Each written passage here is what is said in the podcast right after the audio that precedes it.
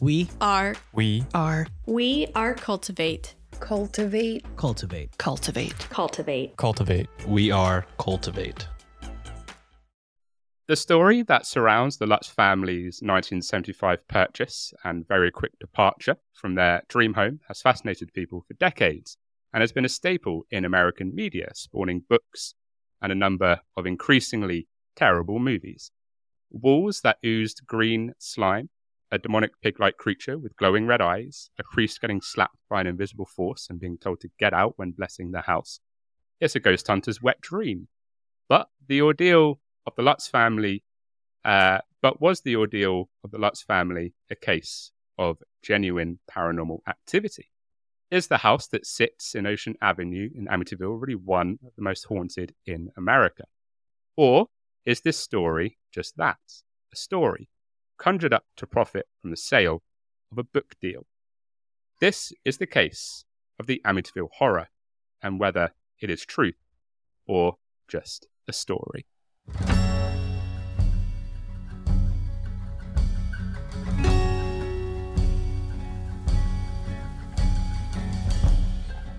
Hello, everybody. It's Dom, And Amy. and welcome to this week's episode of Horror House. Please take this as your reminder, as per usual, that you are a wonderful, wonderful human being who is awesome and so, so damn cool because you're listening to us. And we love and appreciate the support you give us all the time. We never take it for granted. We wouldn't be doing this without you. So thank you for once again tuning in. And lastly, just keep being you because you are pretty goddamn awesome. Amy, how are you doing today, my lovely? It's been a minute since we recorded together. It has been a hot minute. Um, I am very good. I'm very excited. I am keen know. for this episode. not that I'm not keen for every episode that we do, because obviously I am. But this one in particular is very exciting, and I'm very much looking forward to it. So yes, I'm in a very good mood. And I've had a really shitty day, so I'm really glad that we're doing this, and it's very nice to see. you. Oh, well, it's lovely to see you too, my love. Um, and I'm glad that you're looking forward to this. No, I'm excited to talk about this one. It's it's been it's been in the bag for a while, and I, I you know I was telling you before that um, I was a little bit hesitant to cover it because you know I don't know if I would classify myself as a skeptic, but I didn't want to sort of talk about something that I I'm not a, a massive total believer in, but at the same time, it's quite an interesting topic to talk about. I think. Yeah, for sure. I'm a little bit nervous about it as well because this is. I'm, I'm quite skeptical about the, you know, the supernatural and all that kind of side of things. Hauntings don't really do it for me. I'm not really that way inclined. But if there was ever one that I want to believe, it's probably this one. Like, this is high up on the ones that I hope are true. And I'm I know that you're Yeah. not you're not massively behind the idea of it being real. So I'm a little bit nervous, but I'm again very excited.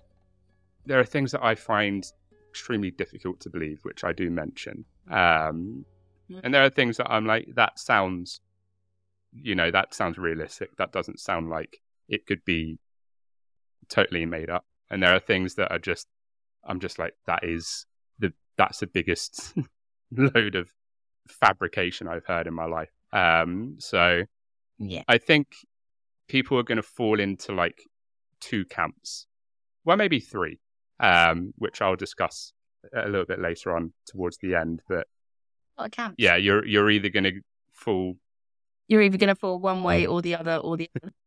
There's a very much hard A, a very much hard B, but also a middle ground that you might that you might fall into. Hey. As long as there's a hard So- D, I'm on board. That I mean, the middle ground could be the hard D. It could be the hard D. Oh, we haven't even started the episode and I've made a sex joke. I'm doing I'm doing good today. Oh dear. So, Amy, my lovely, are you ready to dive into the case of the Amityville horror? My name is in the title, so I'm been more ready. I mean, tell it's Amity, not Amity. Amityville Horror. Hey, it's spelled right. You know, it, it sounds right. It's not spelled right. I'm gonna. But yeah, I'm ready. Fuck it. Let's go. Cool. Let's get started on the case of the Amityville Horror, shall we? Thank you. Um, yeah. So before before one talks about the at least alleged terrifying ordeal of the Lutz family, uh, one must talk about the events that happened in the house before the Lutz family moved in. In Amityville, Long Island, New York, two years prior, Ronald DeFeo Jr. would burst into Henry's bar, claiming his family had been murdered, all shot to death. A search of the home would reveal that indeed six people had been shot dead in the house. Ronald DeFeo Sr., 43, and Louis, uh, Louise DeFeo, um, also 43, and four of his siblings Dawn, 18, Allison, 13, Mark, 12, and John, 9, were shot around 3 in the morning um, with a 35 caliber uh, lever action Marlin 336C rifle. That's a mouthful. You couldn't have just picked a, a normal gun. You had to go with the one with about six separate names. Yeah. I mean, just just shot. Shot's enough, isn't it? It doesn't really matter what kind of gun it is. It's just, just, shot is enough. Yeah. Got shooted with a gun. Got That's shooted. With what a- I with heard. a bang bang. Got the boom boom stick. the bang bang noise thing. with a big big stick. The the rooty tooty point and shooty. Shooty point and shooty. that reminds me of um, when Red Dead 2 was released and everyone would just call it like rootin' tootin' cowboy shooting 2. yeah, exactly. I love how this is Oh, really serious. Like six was it six people have just died. They've just been shot. Six One of them was nine, and we're just like, hee hee, guns. We're not laughing at, obviously, we're not laughing at people getting No, no, of I course just- not. I probably could have um, probably could have said that in less than a mouthful. Uh, Ronald suggested to police at the scene of the crime that the shootings had been carried out uh, by a mob hitman, uh, Louis uh, Falini. Ronald was then transported to the neighborhood police station for his own protection. However, a station interview quickly revealed significant discrepancies in his account of what happened um, and he would eventually admit to executing his own family the day after. Uh, the trial for DeFeo started on October the 14th, 1975. Um, DeFeo claimed that he killed his family in self defense um, because he had vo- heard their voices conspiring against him. Um, this man is very much going to be using the uh, insanity defense. Um, he and William Weber, his defense attorney, would indeed launch a defense of insanity. There it is. That that was early on in this uh, this case, but yeah. I thought it was just when you said, "Oh, he Yeah. heard their voices conspiring against him." I thought he you just meant like he was standing at the top of the stairs, and and they were just you know not whispering very well. But I didn't realize you meant in his head. They're standing at the top of the stairs and like they're whispering really loudly, and he comes up, and they're just like, "Crap, have we been whispering too loud this entire time?" Hi, Ronald. What are you guys talking about? Nothing. Uh, we weren't talking. Worst spies ever. Not everything's about you, Ronald. God. Yeah, fate. God. Narcissism much? Um, Daniel Schwartz, uh, the defense psychiatrist, uh, agreed with the insanity plea.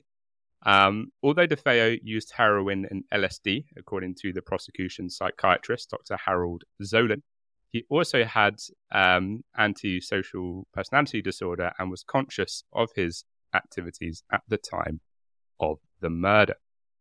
And therein lies the paradox of the insanity defense, especially as Ronnie would later admit that the whole hearing voices things uh, was shockingly just a ploy for an insanity defense. He was very much admitted that there were no voices at all. So, I mean, come Yeah. It's the oldest trick in the book. Although heroin is, and LSD, blimey, you know, not good on you. That's not what I meant at all. Drugs are bad. It's not good. But that's, you know, those are some hardcore Yeah. drugs. Yeah. Um, and I, I suppose maybe he was hearing voices, but not because there was a, you know, an evil force guiding him. He was just fucking drugged out of his mind. Yeah. yeah. We're we're all Um, hearing voices it's- with that in our system. the- yeah, exactly. Exactly. It's the, you know, we've talked about it before, and, you know, you've talked about it before. It's the insanity defense is, you know, is it really a acceptable sort of defense of yourself? Not really, because you're Mm, conscious of your own activities at the time. Um, but mm. Although in this case, maybe not. Like he might not be mental, but he might also not be conscious of his activities if he's off his nut on that nice little combination. What a delightful little cocktail with uh, narcotics. rather unsurprisingly, um, DeFeo would be found guilty of six charges of second degree murder on November the 21st, 1975. On December the 4th, um, uh, 1975, uh, Judge Thomas Stark would sentence DeFeo to six sentences of 25 years to life. In other words, he is not getting out of prison. DeFeo was, yeah, yeah, hundred percent. Uh, DeFeo was incarcerated at the Sullivan uh, Correctional Facility in the New York town of Fallsburg, and up to his passing in 2001, uh, the parole board had rejected every single one of his pleas and appeals. So, with that backstory out the way, um, let's fast forward a little bit to September of 1977. The spectral terrorism ex- experienced by the succeeding occupants of what was then 112 Ocean Avenue is described in Jay Anson's The Amityville Horror, a True Story novel. Since it was published, practically every aspect of the book has been questioned, which has resulted in numerous lawsuits from the people involved in it. Um, Anson asserts in the book that the house was abandoned for 13 months following the DeFeo killings. However, George and Kathleen Lutz uh, would buy the home in December 1975 for $80,000, which was a pretty big bargain at the time. Pretty Uh, big bargain now, that's for sure. Yeah, like $80,000 now would get you a box in London. It would get you a literal flat share. Like You, you, it would get you fifty percent of a flat. fifty If you're percent of a flat. God, look how grown up Whereas we've up gone. north, We've got all, you know. Whereas eighty thousand dollars up north would probably get you like a entire goddamn mansion or something obscene. Well, yeah. Um, so the five bedroom house had a remarkable uh, gambrel roof and was constructed in the Dutch colonial style. It also had a swimming pool, and due to its location on a canal, also had its own boathouse. Fancy, fancy. What fancy. the hell? Right, I know, I know what's gonna happen, and I'm fully aware of the history of this house. But fuck it, you're damn straight. I'm buying that for eighty grand. That is a bargain. It's got everything I need. Right? I I don't care if there's potential for me to get murdered. It's like I can live with that. There's always potential for you to get murdered. That's a steal. Sign me up. right? Like that is obscene for eighty thousand dollars. Obviously, there's a reason why it's eighty thousand dollars, but at the same time, that's a lot of house for eighty thousand dollars. When uh, George and Kathy got married in July 1975, they each already owned a home, but they desired a fresh start with a new one. From a previous marriage, uh, Kathy had three children Daniel, nine, Christopher, seven, and Melissa, or Missy, uh, aged five. Additionally, they had Harry, uh, who was a Malamute Labrador mix. And if it's anything like the Ryan Reynolds film, that dog would have been goddamn adorable. Yeah. Sorry, Ah. I got distracted. and I can imagine it was a Ryan Reynolds film.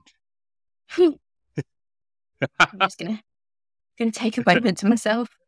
Um, please continue. Oh dear. Every man and woman listening to this podcast has now had a mess in their trousers. We understand it's Ryan Reynolds. He does that. If if you if you don't know what we're talking about, you don't need to watch the film. Just Google Amityville, Ryan Reynolds, and enjoy. You're very welcome. it's a Like a feast for the eyes. Um, I don't even know what I'm doing anymore. Are you? Yeah. What? Haunted? yeah. Amy, get it together. God Sorry. damn. Yeah. No, I'm here. I'm here. I'm professional. I'm back in the room. Let's go. Oh dear. Very warm all of a sudden, but it's Uh, fine. the real estate the real estate agent um, did inform um, did inform them of the DeFeo killings during their initial home inspection and inquired as to how this would influence their decision. Uh, they would discuss it and they would determine that there was no issue and they would carry on um, with the purchase of the house. I mean, 80G for a pretty nice house, I think I'd go through with it. Like, the ghouls can either like it and we can vibe, or they can go and find some other house to haunt. Like, let's be honest, they're probably not paying rent or the bills. Like, so they can they can like it or they can fuck off. yeah. Agreed. They're like, we're gonna we're gonna coexist, poltergeists. Okay, we're gonna coexist in this house because this is a bargain. All right, goddamn. Um, on December the eighteenth, nineteen seventy-five, the Lutz family would move in. Since it was included in the deal for four hundred dollars, the majority of the DeFeo family's furniture was still present in the house. I'm not sure if I would have kept that. No, That's a bit. that's ugh. me. It's it's a bit. mm. No. I mean, it's a it's a fair deal Yeah. for four hundred dollars. Like bargain, but also, where did they die? Is, is there death juice on it? I don't. Yeah, Just just claim that. exactly. Exactly. Like, even if it's just like a, a dining room table, I'll just be like, you know what? I don't particularly want that in the house. Can we can we get rid of that? Like, let's get our own furniture in. Thank you. That kind of feels like as well. If Um, you're keeping their old furniture, then you're sort of asking to be haunted. Like Yeah. just just cleanse it. Just cleanse the whole place. Get your sage out. You know, get your Yeah, selenite that's- out. yeah. Do whatever you need to do. Cleanse that shit, and then you know think about moving in. Granted, it's a bargain, maybe just you know to be on the safe side, just get some holy water or something. I don't know, whatever. But definitely some get, rid of the holy water furniture. Is the point that I'm making. Yeah. Um, and to to be fair, the DeFeo family did have um, a priest come by and bless the house as they moved in. Um, however, it wouldn't be long before spooky events would start to plague um, Ocean Avenue. The first of these being by the actual priest who was blessing the house. Um, according to Lutz, uh, the priest claimed that in the sewing room, he felt an invisible hand hit him and heard a voice command, Get out. Uh, the priest then reportedly developed flu like symptoms and started bleeding from his hands. But that would be only the beginning COVID. of all of these ghoulish goings on. Um, for instance, George claimed to awaken every day at 3:15 a.m., uh, the precise moment the purported killings had taken place. Um, Missy started conversing with an imaginary or possibly demonic being named Jody. Um, Kathy would also claim to have levitated above her bed before awakening to welts on her chest. hmm I mean, It's a lot of things. That's a That lot of different things. there's a lot of different things, um, and it doesn't sound too unbelievable either. Um, that that all sounds quite standard haunted house behavior. Yeah. But come on, I feel Um, like you're about to give me a buck. Not give me a buck, Be weird. But you know, you know what I mean. But but But but goose. I mean, I do like a good. I do like a. We all I love a like butt. butt, Come so- on, we all love a good butt. But okay, I can't stop saying butt now. for fuck's sake. What I mean is, I feel like you're about to say, yeah, it all sounds believable and it all sounds pretty, you know, normal. But what's the butt, Dom? Tell me the Okay. butt. I just want to see how many times you can say butt. And now I'm just thinking about butts. Don't, because I'll get distracted again. Now I'm thinking about Ryan Reynolds' but Ugh, God, yeah. Ryan Reynolds is getting all the shout outs in this episode. God damn. Ryan Reynolds Um, deserves all the shout outs. I'm No, hoping if I say enough, I'll conjure him. true. What would you do if we we say his name enough times he just appears on the screen in the in a third window? Flood my fucking basement, mate, is what I'd do. And then, I don't know, God dear. think of something to say. I have no idea. Uh, I mean, trying to see you string a sentence together would be quite entertaining. I won't. It's- lie. Hard enough on a regular day. It would be like if Bailey Sarian just appeared on this call. Then I would, I, I, you would have to take the rest of the episode because I wouldn't be able to function properly. That's fine. It's not, I can handle it. It would just be me drooling for like half an hour as you just like try and salvage the recording. That's fine. I think I could probably talk to him. I think once I got over the initial, holy shit, it's Ryan Reynolds. Holy shit, I need to change my pants. I think after that, I'd be like, no, okay, come on, Amy, put it together. He's just a man, you're just a woman. We've all got the right working parts here. Let's make it happen.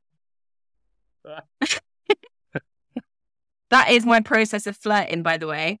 Like generally, if if that happens, I'm. It starts off with holy shit, that person's really attractive, and then I get all shy for a minute and have to take a moment to myself, and then I go, no, actually, do you know what? Fuck it, and I get really aggressive, and then once I hit the aggressive stage, you know that I like you. That's how it works. Jesus Christ. Oh dear. Ryan Reynolds would have no idea what hit him. The the the poor man. Um okay. according to Lutz, there were odors in the house. Uh, quote, there were odors in the house that came and went. Uh, there were sounds. The front door would slam and shut in the middle of the night.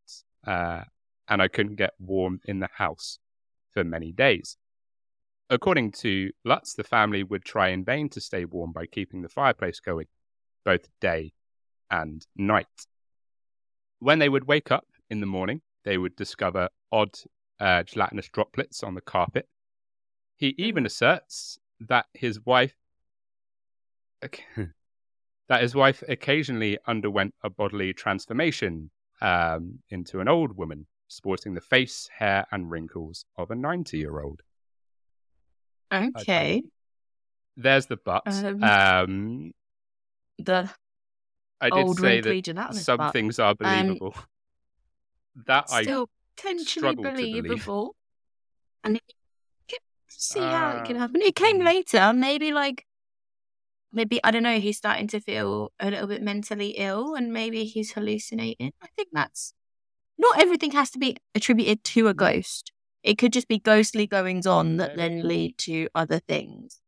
This might be one of those other things. Or it's just a ghost who, I don't know, has an old lady so turns ladies into uh, old ladies. I don't, Okay. I, I don't know. Okay, I don't. But either way, you this can't ghost- rule it out as a possibility. this ghost was very much a fan of The Shining, and she was like, "You know that old lady in the bathtub? This is my Yeah, ghostly form." that's such a disturbing bit of The Shining. Yeah, Maybe, who knows? maybe they're just a Stanley Kubrick fan. or maybe George Lutz likes to dream about ninety-year-old woman and had a dream that his wife turned into one. I don't know. I, I, I. I mean, she will do one got day an old lady long enough. But he was like, oh, "I want it to happen now." God damn it! Immediately. You're not aging fast enough. Uh, according to George, uh, one night he would hear the beds of his kids, quote, slamming up and down on the floor uh, above him, but was helpless to act because he would be held motionless in bed by an ominous force. Uh, the Lutz family um, would allegedly reach their breaking point on January the 14th, 1976, according to Anson. After a final night, which they um, declined to explain in detail, uh, the Lutz family would leave the house just 28 days after moving in, leaving food in the fridge and clothes in the closets. According to the Telegraph, the Lutz family did undergo and pass a lie detector test to verify the accuracy of their assertions they had made about their time in the house. Um, however, the subsequent owners of the property have asserted that they have never encountered anything even quite comparable to the disturbances the Lutzes allegedly experienced. Quote, uh, nothing weird ever happened except for people coming by because of the book and the movie, said James Cromarty, who lived in the house from 1977 to 1987. Obviously, the ghouls weren't equal opportunity mischief makers. Hmm. That's a little, that's an interesting little tidbit. I'm not sure how I buy lie detector results. I'll be honest. Um, there is a reason why polygraph tests aren't admissible evidence in court. Um, they're not the most. Rel- I- I I don't know if this is like for certain, but I have read that it's not particularly difficult to cheat a lie detector test. Like you can pass them relatively easily. I think it all depends on the questions you're being asked as well. Like, because that those have to be some Mm. pretty specific questions. Like, you can't say to someone, "Was a ghost doing this to you?" because you don't know the Mm. answer to that question. Like, you can't say yes and it be the truth because you don't know for certain. But you also can't say no and it be the truth if that's what you think might be happening. So, I don't know how conclusive it would be in that sense. Like, all you can really ask them is, do you believe that a ghost or, or a supernatural entity is doing this to you? To which they can answer yes, which would be the truth, but it doesn't prove anything. So, mm, I don't know. It's a bit, bit of a weird one. It's a weird Yeah. scenario to do a lie detector in anyway. Yeah. Yeah. Um, and I think the fact that uh, the subsequent owners of the properties haven't encountered anything. In fact, like nobody that's owned the house since has reported anything paranormal. Not not one thing paranormal has happened apparently in that house since the Lutz family lived there. Mm. So See, I can kind of believe that though, because I don't know. I don't want to like dive into too much paranormal, you know, myth or whatever. But supposedly, the Mm. more attention is on a place, the less easy it becomes for spirits to like come through and to do things around it.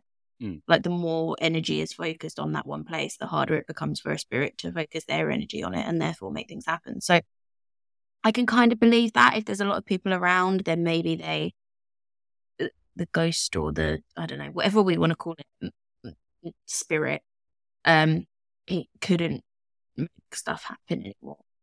I don't know. I feel like I'm fighting maybe a corner that I'm not fully in support of, but I, I kind of get it. I kind of get it.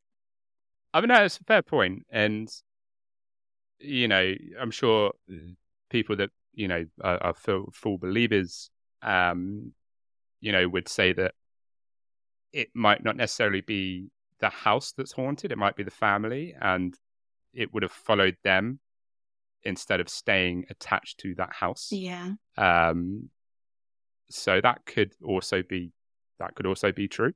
Um, you know, and obviously I'm not going to be like either way. I'm not going to say either way. This this you know we talked about it before we started recording. This is very much a this is what people are saying for. This is what people are saying against, and I'm going to leave it up to you listeners to decide what you believe. Um, so you know, them being followed by the spirits is a possibility.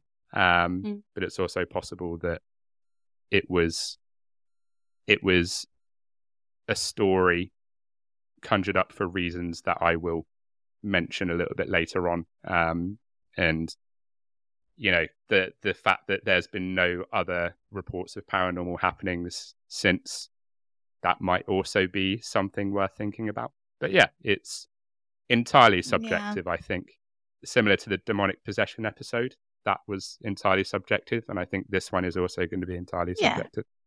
And plus, people will believe what they want to believe. You know, if you're looking at it, you're coming from a, a viewpoint of I'm into, you know, parapsychology, I'm into the supernatural, then you'll want to see it as a haunted house. If you're coming at it from a, you know, I, I like true crime or whatever, then you'll see it from that point of view. You know, if you're a skeptic, you'll see it from a skeptical point of view. So it's, you're always going to bend the facts to your own opinion, essentially. Yeah. Nevertheless, uh, when news of the Lutz's family's Lutz's encounters uh, spread, they received inquiries from those who were curious about the supernatural. Uh, reporter Laura uh, Didio recruited a team of psychic investigators to look into the Lutz family's claims two months after they left the house. Uh, the investigators would stay in the residence for an entire night while moving from room to room in an effort to detect those ghostly vibrations. Uh, it was like a psychic slumber party, um, Didio would remember. Sounds fun. Um, this sounds like an interesting slumber party. That's that's for sure. Um, very different. Hmm. Uh, L- Lorraine Warren, uh, one of the researchers, uh, recalls a quote overwhelming feeling of quite horrible depression in the home. A number of time lapse photos of the upstairs landing were also taken by the team. Uh, none of the photos displayed anything unusual, all except for one. This image would include what Didio described as, quote, the face of what appeared to be a little boy peering out from one of the bedrooms. I don't have you seen the photo, Amy? You probably I have, I'm assuming. Yeah, I have seen the photo. It's um, it's unsettling. I think is the best way I can Yeah, describe it. it's a bit it's weird. definitely not not normal. Um, again, this is one of those things. It's very difficult to explain, but at the same time, you can Yeah. only take the explanation of the people that are around, and the people that were in the house were like, "Well, there Yeah. was no little boy in the house," and we have to just kind of go, "Oh, okay, so there wasn't a little boy in the house, but there is one in the photo. How odd." We don't actually know, Yeah. anything. All you're really looking at Yeah. is a photo, um, and a bad photo. Yeah. At that, it's not. You know, I mean, we're not talking like yeah, HD ready, 4K, whatever. We're talking an old photo. So, I d- but it's it's a weird, it's a very unsettling photo. When when you take the context of it, it's Yeah. very um strange, strange. yes, yes. I would hundred percent agree. Um, but on that note, uh, let's take a little break um, before we barrel into part two of this episode. Amy, what do you think? Yeah, I need a bit of a break to think about Brian. Re- You go and do that, and I'll think about Okay. Baby Sarian during the break, and we'll both, and we'll both, yeah, we'll both be happy. We'll both Um, turn our cameras on. We will see you back here in just two minutes. Hey, creepy people! This is PNW Haunts and Homicides. I'm Caitlin. And I'm Cassie. Together, we explore stories of the paranormal and true crime throughout the Pacific Northwest. For each episode, we do a tarot reading to help us gain some insight on the topic as we share the facts of the case and our interpretations. You can find our episodes featuring true stories from infamous cases such as the misdeeds of Boeing, as well as lesser known true crime cases like the murders in Tunnel 13. As well as our spooky stories from Pike Place and Ravens Manor on Apple Podcasts, Spotify, and anywhere else you'd like to listen. Have, a, creepy ass day. Hey, Steven, Hey, Leo. I love horror movies. So do I. I don't love that I have nobody to talk about them with. It sucks. You see something great, you tell your friends to go see it, and they don't have the time because they have kids and a job. they have a life. Boring. I know. Imagine if there was a podcast where you could make your buddy watch a horror movie and under threat of death they had to, and then you got to talk about it, crack jokes, things like that. That sounds wonderful. What if we did it? We could do it. Under threat of death. Yes, so much death, so much threat. I love it. We could call it Spoils of Horror. Great name. And guess what? What? We've been doing it for three months. What? It's crazy. We're on all major podcasting platforms. You can search Spoils of Horror on all social medias. Come check us out, hang out with us, have a good time. Join us. If you dare. Dun dun dun. Welcome back uh, to our terrifying tale, our paranormal party, uh, as Amy coined. Um, Whoop, whoop. how are you feeling, Amy, about the Amityville horror so far? Are you for? Are you against? Have you made up your mind? Um, I had to really stop my intrusive thoughts just then from saying what I wanted to say. Um, so now I'm just pausing while I rethink of an appropriate response. Um, I'm feeling good. I, I don't. I said it at the start of the episode. I really want this to be the case that proves that paranormal activity exists. But hmm so far, I don't think. I think it's just. I think it's a lot of people in one A house story. that are probably all talking about it, probably all sharing experiences that they think that they've had and feeding off of each other. I think that's more likely. Okay. But I'd like it to be true. Okay. Um, that's a that's a, a Oh my god. Oh my god, what was that? I thought you like you I'm slapped so like sorry. bug or something. No, it's my it's my fucking lighting. It's I'm just having a bad I'm having a bad studio day. It's it's not going well. Good lord. it's fine. I think I think I've sorted it now. Everything's all right. Everyone's alive. Maybe it was just something paranormal. Bloody hell. Maybe. Maybe. Ma- maybe they were my like, you ring don't light is believe we haunted." haunted this house. no, My ring light is haunted. That's Uh. the only explanation here. Absolutely. It's the, it's the only only logical explanation. Um Haunted ring. Cool. So, in part one, uh, we talked about the Lutz's family's stay in the house and what they experienced or what they said they experienced, um, and a little psychic slumber party that went there to to see the ghouls and the ghosties. Um, so, in part two, we're going to talk a little bit more about the evidence for, the evidence against, and what other people have said about the Amityville horror.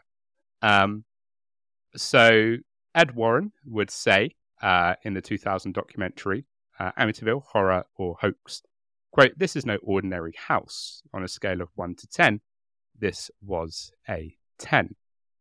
Uh, for those who don't know, uh, Ed and Lorraine Warren were paranormal investigators and authors. Uh, Ed was a self taught and self professed emphasis on the second one, self professed uh, demonologist, and Lorraine uh, would profess to being a clairvoyant and a light trance medium. Uh, they are obviously known for their involvement in many, many cases of paranormal activity. The Perron family haunting is one, obviously the Amityville case, and the Enfield haunting, with their cases serving as the basis for the Conjuring series. Even though The Conjuring 2 would greatly exaggerate their involvement in that case, they weren't involved anywhere near to the amount that they are depicted in that movie. Um, opinion is very much uh, split regarding the Warrens. You either believe that they are genuine paranormal investigators or they're just kind of grifters that were exploiting people for financial gain. Um, even author Ray Garton, who wrote an account of the alleged haunting of the, Snede- of the Snedeker family, whom the Warrens stated their home was infested with demons, would question the truthfulness of his own. Um, he would say of Lorraine as well, quote, if she told me the sun would come up tomorrow morning, I'd get a second opinion. That's like the most polite burn I think I've Oh. ever heard him my Yeah, that's pretty harsh. That's, that's a, that's Bloody hell. I don't know. I don't know what to make of Ed and Lorraine. Ed, I can't even say it. Ed and Lorraine Warren. Um, I think they, yes, they're self-professed, but they did what anyone else does in order to get profession, which was study a lot. They read a lot. They Mhm. did research. They looked into a lot of things. Now, I would argue that if you do that, you become an expert. The only difference between what they do and maybe you know a doctor is that doctors take exams to prove that they know it, and they couldn't do that because those exams didn't exist. So I don't believe that they were useless. Um, Yeah. it's difficult, but I do think that they were probably very, very knowledgeable.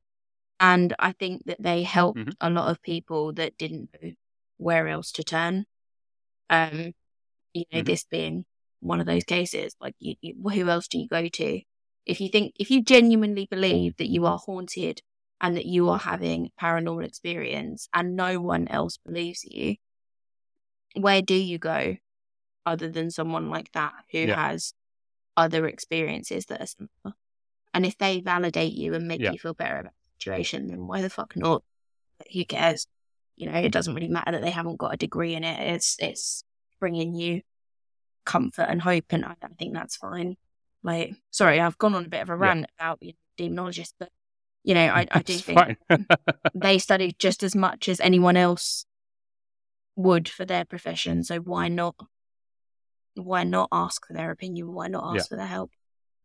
Um, so, but yeah, it's um, like I said, people sort of fall into into two categories. Um, and you know, were they genuine? Were they not? I mean, I wasn't around the Warrens. I don't know. I, I can't say whether they were genuine or not. Um, you know, there are things that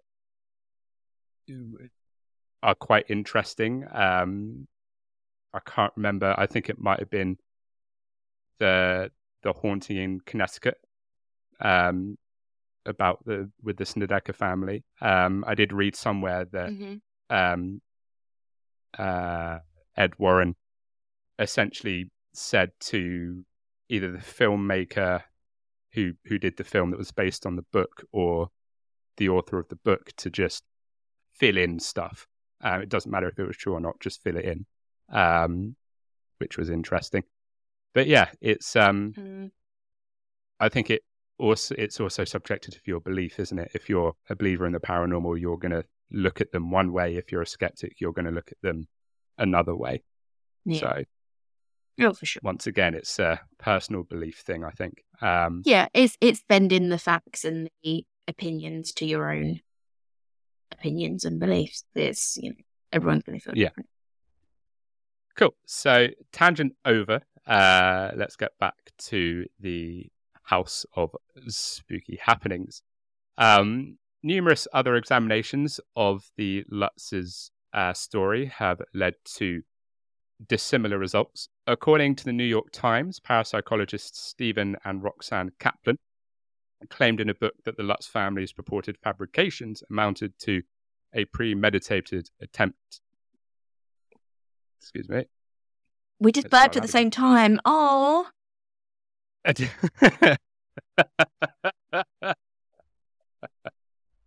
How so cute. adorable. How cute. um, so, yeah, according to the New York Times, parapsychologists Stephen and Roxanne Kaplan claimed in a book that the Lutz family's purported fabrications amounted to a premeditated attempt to deceive the public for financial gain. They noted several obvious inconsistencies in the various accounts of the incident. Um, They assert that the Lutz couple invented the occult event to profit from associated media attention. That's quite a prevalent theory. Um, some people also point at that being a theory because the Lutz family were in quite a big amount of debt. Um, so they Right. needed some money. Hmm. So, Yeah. Okay. I mean, I guess it depends where they went first. Like, if their first response was to call the press, then yeah, maybe it was money, money driven. Oh, what? Like it was for monetary gain. Um, but if their first port of call was, let's call a priest or the Warrens or you know whoever to help, then maybe not. I guess we don't really know Yeah. who they reached out to first. yeah, I'm not sure. Um, I would assume that the Warrens, they, they reached out to the Warrens before they talked about a book being written. I don't know. Yeah, I you would know. hope. That's a guess. Mhm. Yeah, yeah. If, if if they want people to to believe it's genuine, then yeah, you would expect them to not go and running to write a book before they're like, oh no, wait, let's let's get someone to the house and have a look. yeah, exactly. Like you're going to think that if you're genuinely believing that your safety is at risk, then you're going to want to fix the problem first before, you know, calling the papers. That that would be my logic anyway. Yeah. But what do I know? I've never been haunted, so other than my ring, light, which apparently is not got its spirit anymore, so we're all good. But um, the concept that the Amityville horror novel and subsequent films are based on genuine occurrences is wholly untrue, according to the fact checking website Snopes. According to Snopes, uh, DeFeo's attorney William uh, Weber acknowledged that he and the Lutzes, uh, quote, created this horror story over many bottles of wine.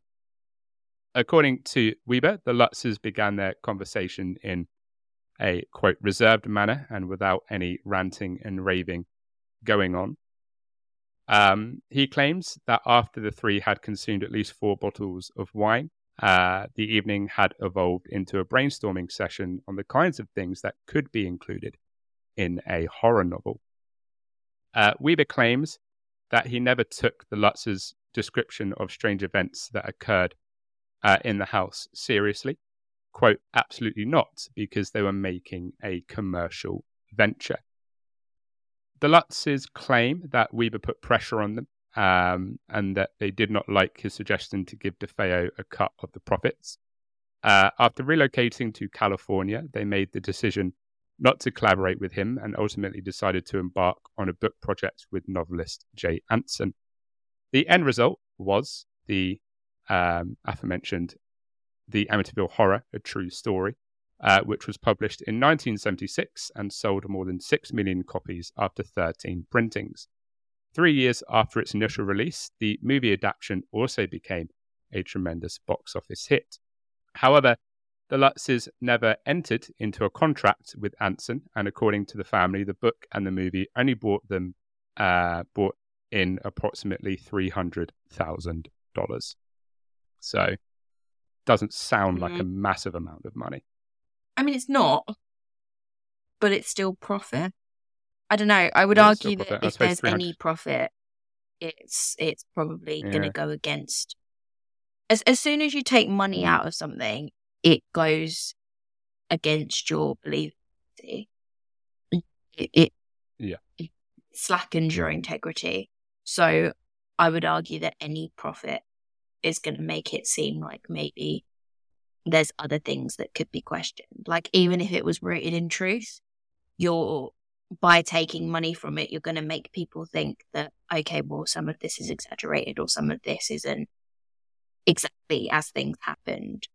Um, that that would Yeah. be my thought process anyway. Like if I'd have heard this story. And then, right at the very, very end of the story, he said to me, "Oh, and then they made a movie and made, you know, three hundred grand." Granted, three hundred grand isn't very much when you think about book sales and movie rights and all of that sort of stuff. But as soon as you tell me that they've made money off of my brain automatically goes, "Oh, okay, so it wasn't bad then." Yeah. Yeah. Do you know what I mean? And I Like if you're happy to relive it and to see it Yeah. brought to life on pages on the big screen, if you're okay with that happening, then it's obviously not as bad as you maybe Or Yeah. I don't know. I feel like I'm very, I'm Yeah. really generalizing there, but yeah, it, it's definitely definitely odd. It's a fair point. Yeah, it's a fair point. Um, and I suppose three hundred thousand dollars in the late seventies was probably quite a bit of money. Um, I don't know money, what that equates to in twenty twenty three money, but back then it was probably a fair chunk of change. Fair chunk of change. Well, they they paid what Um, eighty grand for the house, so that gives us some Yeah. idea. Um, so uh, George would acknowledge that some of the scenes in the novel and the film, including the one involving the green slime, you know, the oozing walls and the green slime on the carpet, um, were embellishments that never actually happened. Um, however, he had always been steadfast in saying that both the book and the movie are based on true events. He asserts that if they made um, if they made made up anything, they would have come up with a better lie and wouldn't have departed their home, leaving their possessions behind. However, he asserts that people have the right to dismiss his account as a hoax if they so wish. Quote, I can't tell them what to think. I can just say what I experienced. And I suppose that's kind of what we what we've we've said. Um, he can only say what happened, and it's up to uh, it's up to people whether they believe him or not. Yeah.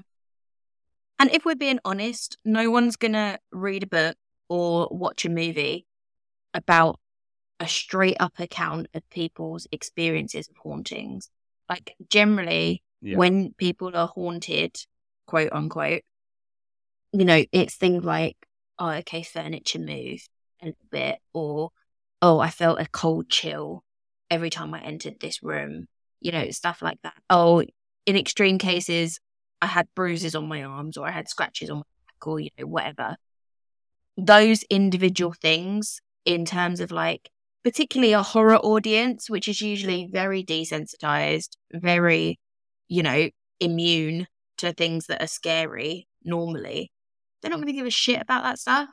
So you have to embellish, you Yeah. have to, you know, make up oozing walls, you have to make up violent attacks and, you know, all of this stuff just to keep people entertained. And that's what ultimately a movie maker or a book writer, book writer, what a terrible way of saying author, what an author is going to do is embellish. So I think to have a go at the family for that maybe isn't the right way to direct that aggression. Yeah. That's come from creatives. Yeah. That's not come from the family. They've told their story in as much as it may not be true, whatever. And the people that have created the money making things out of that story have added extras so they can make money. And that's Yeah, hundred percent. Uh, it's why, like, I I do think that when people see a film that says this this is based on true events, take that with a big grain of salt because there's oh, big creative 100%. license, and not all of that is going to be true.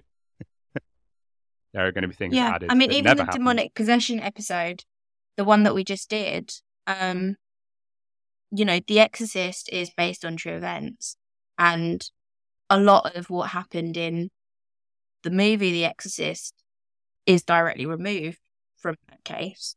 Mm. You know, words appearing on the body, vomiting, that sort of thing. But there's so much in just not. It just didn't. Yeah. It just wasn't there. Yeah. Yeah. The, all of the stuff that you can think, holy shit, this is unbelievable, didn't happen. Basically, the projectile green vomit didn't happen.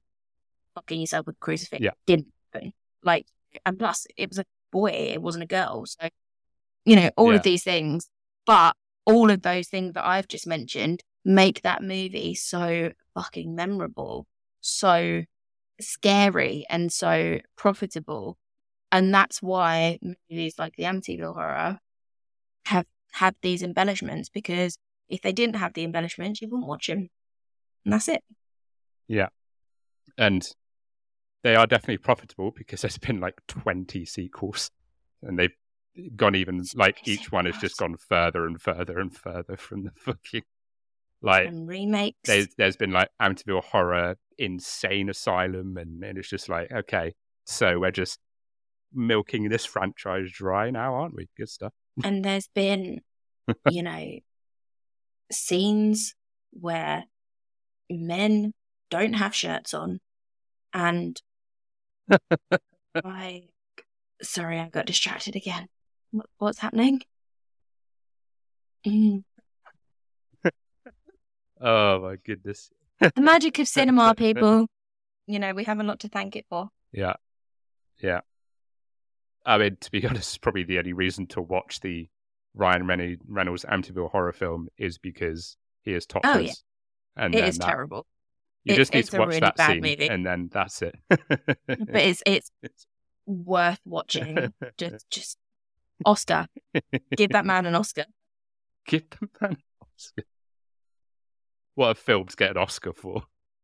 the Amityville horror. Just Yikes. even his acting isn't incredible in it. But Oscars, take them.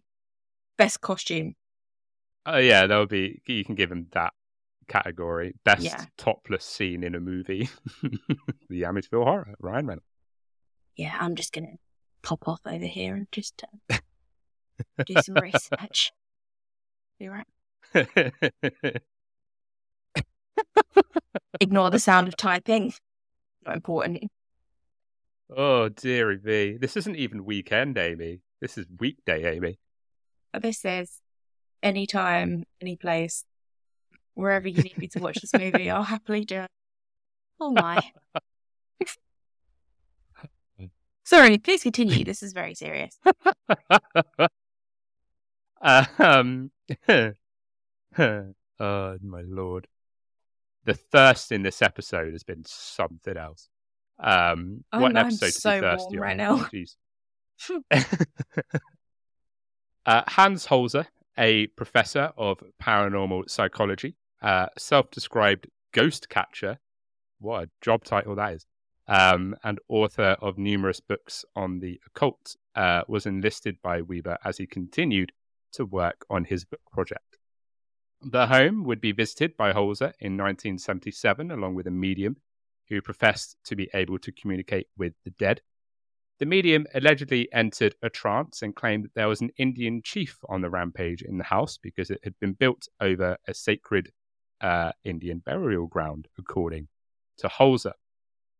Rather understandably, members of the Montaukett tribe didn't really take too kindly to the assertion that an Indian chief was causing a ruckus in the house.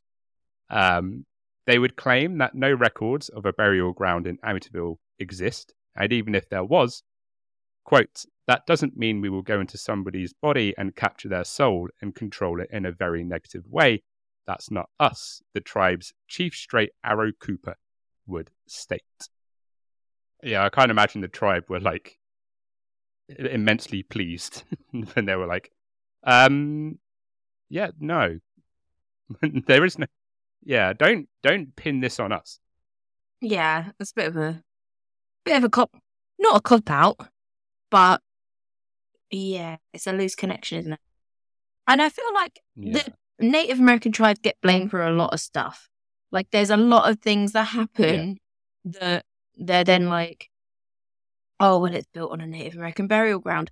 Okay, not everything is a Native American burial ground. Yeah, You know, there can't be that many burial grounds. You can't blame everything on because it's just impossible. So, and plus, what are the chances of it being on a, a Native American burial? Just leave them alone. Stop blaming them for things that aren't their fault. Yeah, exactly. exactly. Do you think like the Indian chief just like accidentally knocked over like a a, a, a vase in the house, and then they're just like, yeah, it's all him. It's all him. It's all his fault. the the chief's just like, oh, like what? All I did was knock over something. God damn. Uh, Joe Nickell, a professional skeptic who has made a living um, of debunking claims of paranormal activity, holds that none of the claims, whether made by Holzer, the Lutzes, or anyone else, have any basis in reality. Uh, quote, the bottom line is that it was a hoax or is simply, at best, a matter that's not proven. And that's not very good for America's most famous haunted house. But how far can the Lutz family's claims be discounted as elaborate fabrications if they genuinely believe that they are true? This is the very question that the 2013 film My Amityville Horror uh, poses. Daniel Lutz, Kathleen's child, who witnessed the supposed um, phantom onslaught, reveals himself to be a man troubled by his history in interviews in the film. Daniel would say, quotes, This is not something I asked for. I've been running away from it, and it finally caught up with me. Um, in the documentary, Daniel talked of the abuse he endured at the hands of his stepfather and the patriarch's apparent involvement with Satanism during the documentary. Um, throughout various books and interviews, Daniel has remained true to the narratives that his mother and stepfather have presented. So that was a bit of that out of left field. Um, I had no idea about the Satanism when I was reading up on this, or he was uh, abused by by old George. I'm yeah. a bit maybe one sided about the Satanism, so we'll just brush casually over. I reckon. I mean, it probably it probably isn't a great idea to dabble in the occult if you don't want to to get poltergeists in your house. Haunted. Yeah. I mean, yeah. let's. I'm just wanting to like put a line between Satanism and the occult. They're two very different things. If you're a practicing Satanist, yours truly, um, you're not summoning demons particularly. You're not going to get one time soon. If you're practicing dark arts in the occult, very different, usually very negative, um, you know, connotations and, and intentions. Um, so they're very different things. Uh, but they all tend to get lumped under the Satanist agenda, um, which just isn't the case. So, yeah, I, I don't think he was necessarily a Satanist. I think he was maybe interested in the occult. Yeah, I think so. Um, since the late 1970s, the house at Ocean Avenue has undergone extensive remodeling, along with a change of address number from 112 to 108. Um, and it no longer resembles the building seen in the movie. Uh, the home has had a number of owners over the years, with the most recent being in 2017. So, who is ultimately telling the truth? Uh, with both Kathy and George Lutz passing away in 2004 and 2006, respectively. We may never know. It all comes down to what you personally believe to be the case. Um, though we touched on it earlier, it's worth remembering that nobody who has lived in the home since the Lutzes has reported any unusual goings on. But take that as you will. So, in a way that's not too dissimilar to another allegedly haunted house in California built by one Sarah Winchester. The allegedly exaggerated novel and its Hollywood adaptations appear to be the main sources of the Amityville house's popularity. After all, who doesn't love a good, old fashioned ghost story? And to this day, those who are truly convinced of the 28 day paranormal onslaught still visit the home at Ocean Avenue hoping that they, mu- they just may catch a glimpse of the paranormal. But even with all that, maybe the true Amityville horror isn't the alleged paranormal barrage suffered by the Lutz family after all. Maybe the true Amityville horror is actually the methodical eradication of a family by Ronald DeFeo, who were just sleeping peacefully in their beds. And that's the case of the Amityville Horror. So, Amy, I pose you a question. Option one it's all genuine, mm. it's all true, Everything that was stated happened that happened did happen. Option two, none of it happened, and it was all just a very good story to sell a book and make some money. Or option three, it was true to an extent, and some things happened, some things that were stated to happen didn't happen, or it was embellished and made much bigger than it actually was. What would you go for if you had to choose? My heart, my dark, depressed, shriveled little heart, um, would love it to be number one. Um, to be that it was all true, and that the house was haunted, and that all of the things that happened happened. Um, because there will always be a tiny part of me that wants to believe in the paranormal and, and the afterlife and everything that goes along with. My head tells me that people can be very greedy and very money grabbing and, and very creative in the ways that they go after those sorts of things. Um, be it money, be it fame, whatever they're looking for. So my head sort of says option two is is quite likely, you know, that, that none of it was real and that none of it they took a story that just happened to be a part of that that home's past and came up with an idea, probably as you mentioned, over a few bottles of wine. Um, and just went with it and thought, you know, we we can gain something out of this, so so let's go with it.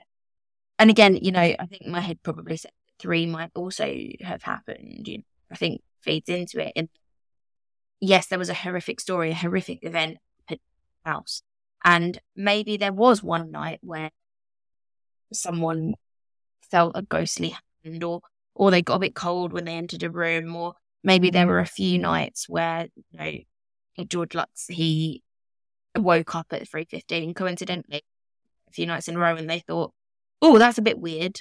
You know, we all have moments like that. We all have those instances. Where, mm. Oh, that's a bit odd. That That's freaked me out a little bit. Mm. But then we move on and it doesn't mean anything. But to them, it was, oh, okay, well, we can talk about when we tell our story, the story that we spin to make money. So three seems feasible as well to be honest, whatever one of those is true, I'm not 100% sure that I care.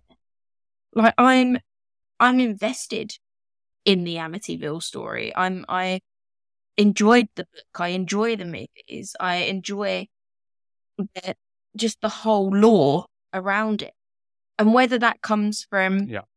what could potentially be a truly terrifying experience that was very real, or whether it comes from someone's imagination doesn't really matter to me. Do you know what I mean? I also mm. enjoy Harry Potter, yeah. and that came from someone's imagination. Granted, she's a dickhead. Yeah. But, you know, it came from someone's imagination, and I'm fine with that. So, either way, I, I don't know if it really makes too much of a difference for me. It created a fantastic horror story that I am a huge fan of. And whether it came from truth or whether it came from fiction, I'm not I don't really mind. I'm not really fussed. There's no crime. Do you know what I mean? They they haven't committed a crime by telling this story by making yeah. it. You know, it's granted they might have you know told the odd porky, but no one really got hurt from that, and and it meant that you know this story was created, and and I'm I'm okay with it. I'm fine with. It. That does not answer yeah. your question. I appreciate that, but there's my opinion.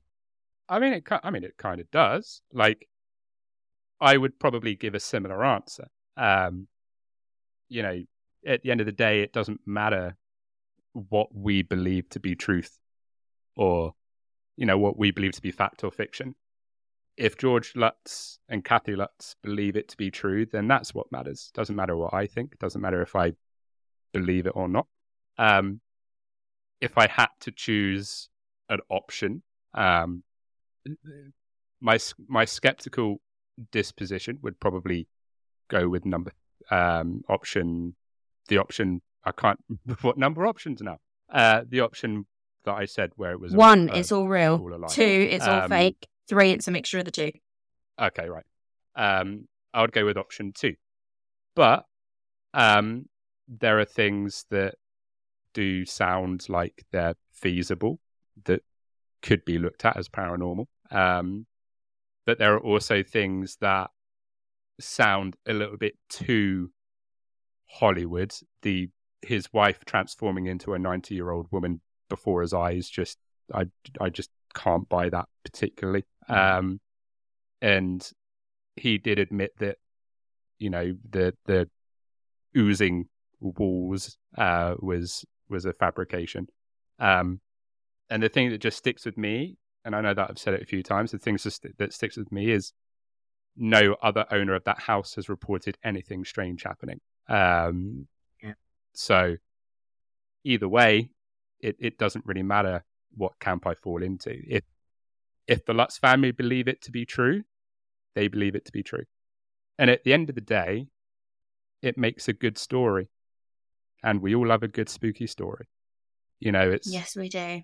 People I, I, I sort of liken it to the Sarah Winchester house because people love the Sarah Winchester house. Um, yeah. but I think the majority the majority of people know that that house Sarah Winchester wasn't forced to build that house by spirits of the people that were killed by the Winchester rifles. And yeah. it's not the most haunted house in America. And there's very logical explanations no. for it's a good story. cold spots. Uh, but like you say, you know, it's a it's a good story. Um, and people still go to that house because they find it interesting. And I think this lasts because people find the Amityville horror interesting, regardless of whether it's true or not. So, yeah, I, I would definitely echo what you say um, 100%. But it's a it's definitely a something fun to discuss, you know, and I've I've very much enjoyed talking about it. So, so yeah. Um, Amy, would you like to see us out for this episode? I would absolutely love to. Um, thank you as always for listening. We love, love, love that you come back every week to support us and to listen to what we do. Um, if you do want to support us further, please feel free to leave a like, leave a comment, subscribe to the YouTube channel, um, leave us a little review on Spotify, pop something in the Q&A. I don't know, send out a carrier pigeon to your nan telling her how great we are. Whatever you want to do, it doesn't matter. Do it because we love it.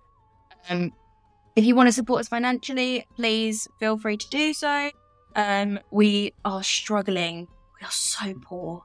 We're so fucking um, so please feel free to, you know, sling us a coffee. Um, use the buy me a coffee link, provide us with caffeine, or if you want to get something for yourself, then go to the merch store and pick up some Horror House merch because that helps us a great deal.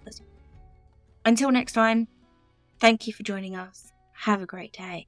And as always, stay spooky. You know, just stay spooky. Stay spooky, everybody. It's very apt for this episode. Definitely stay spooky. Hell yeah, it is.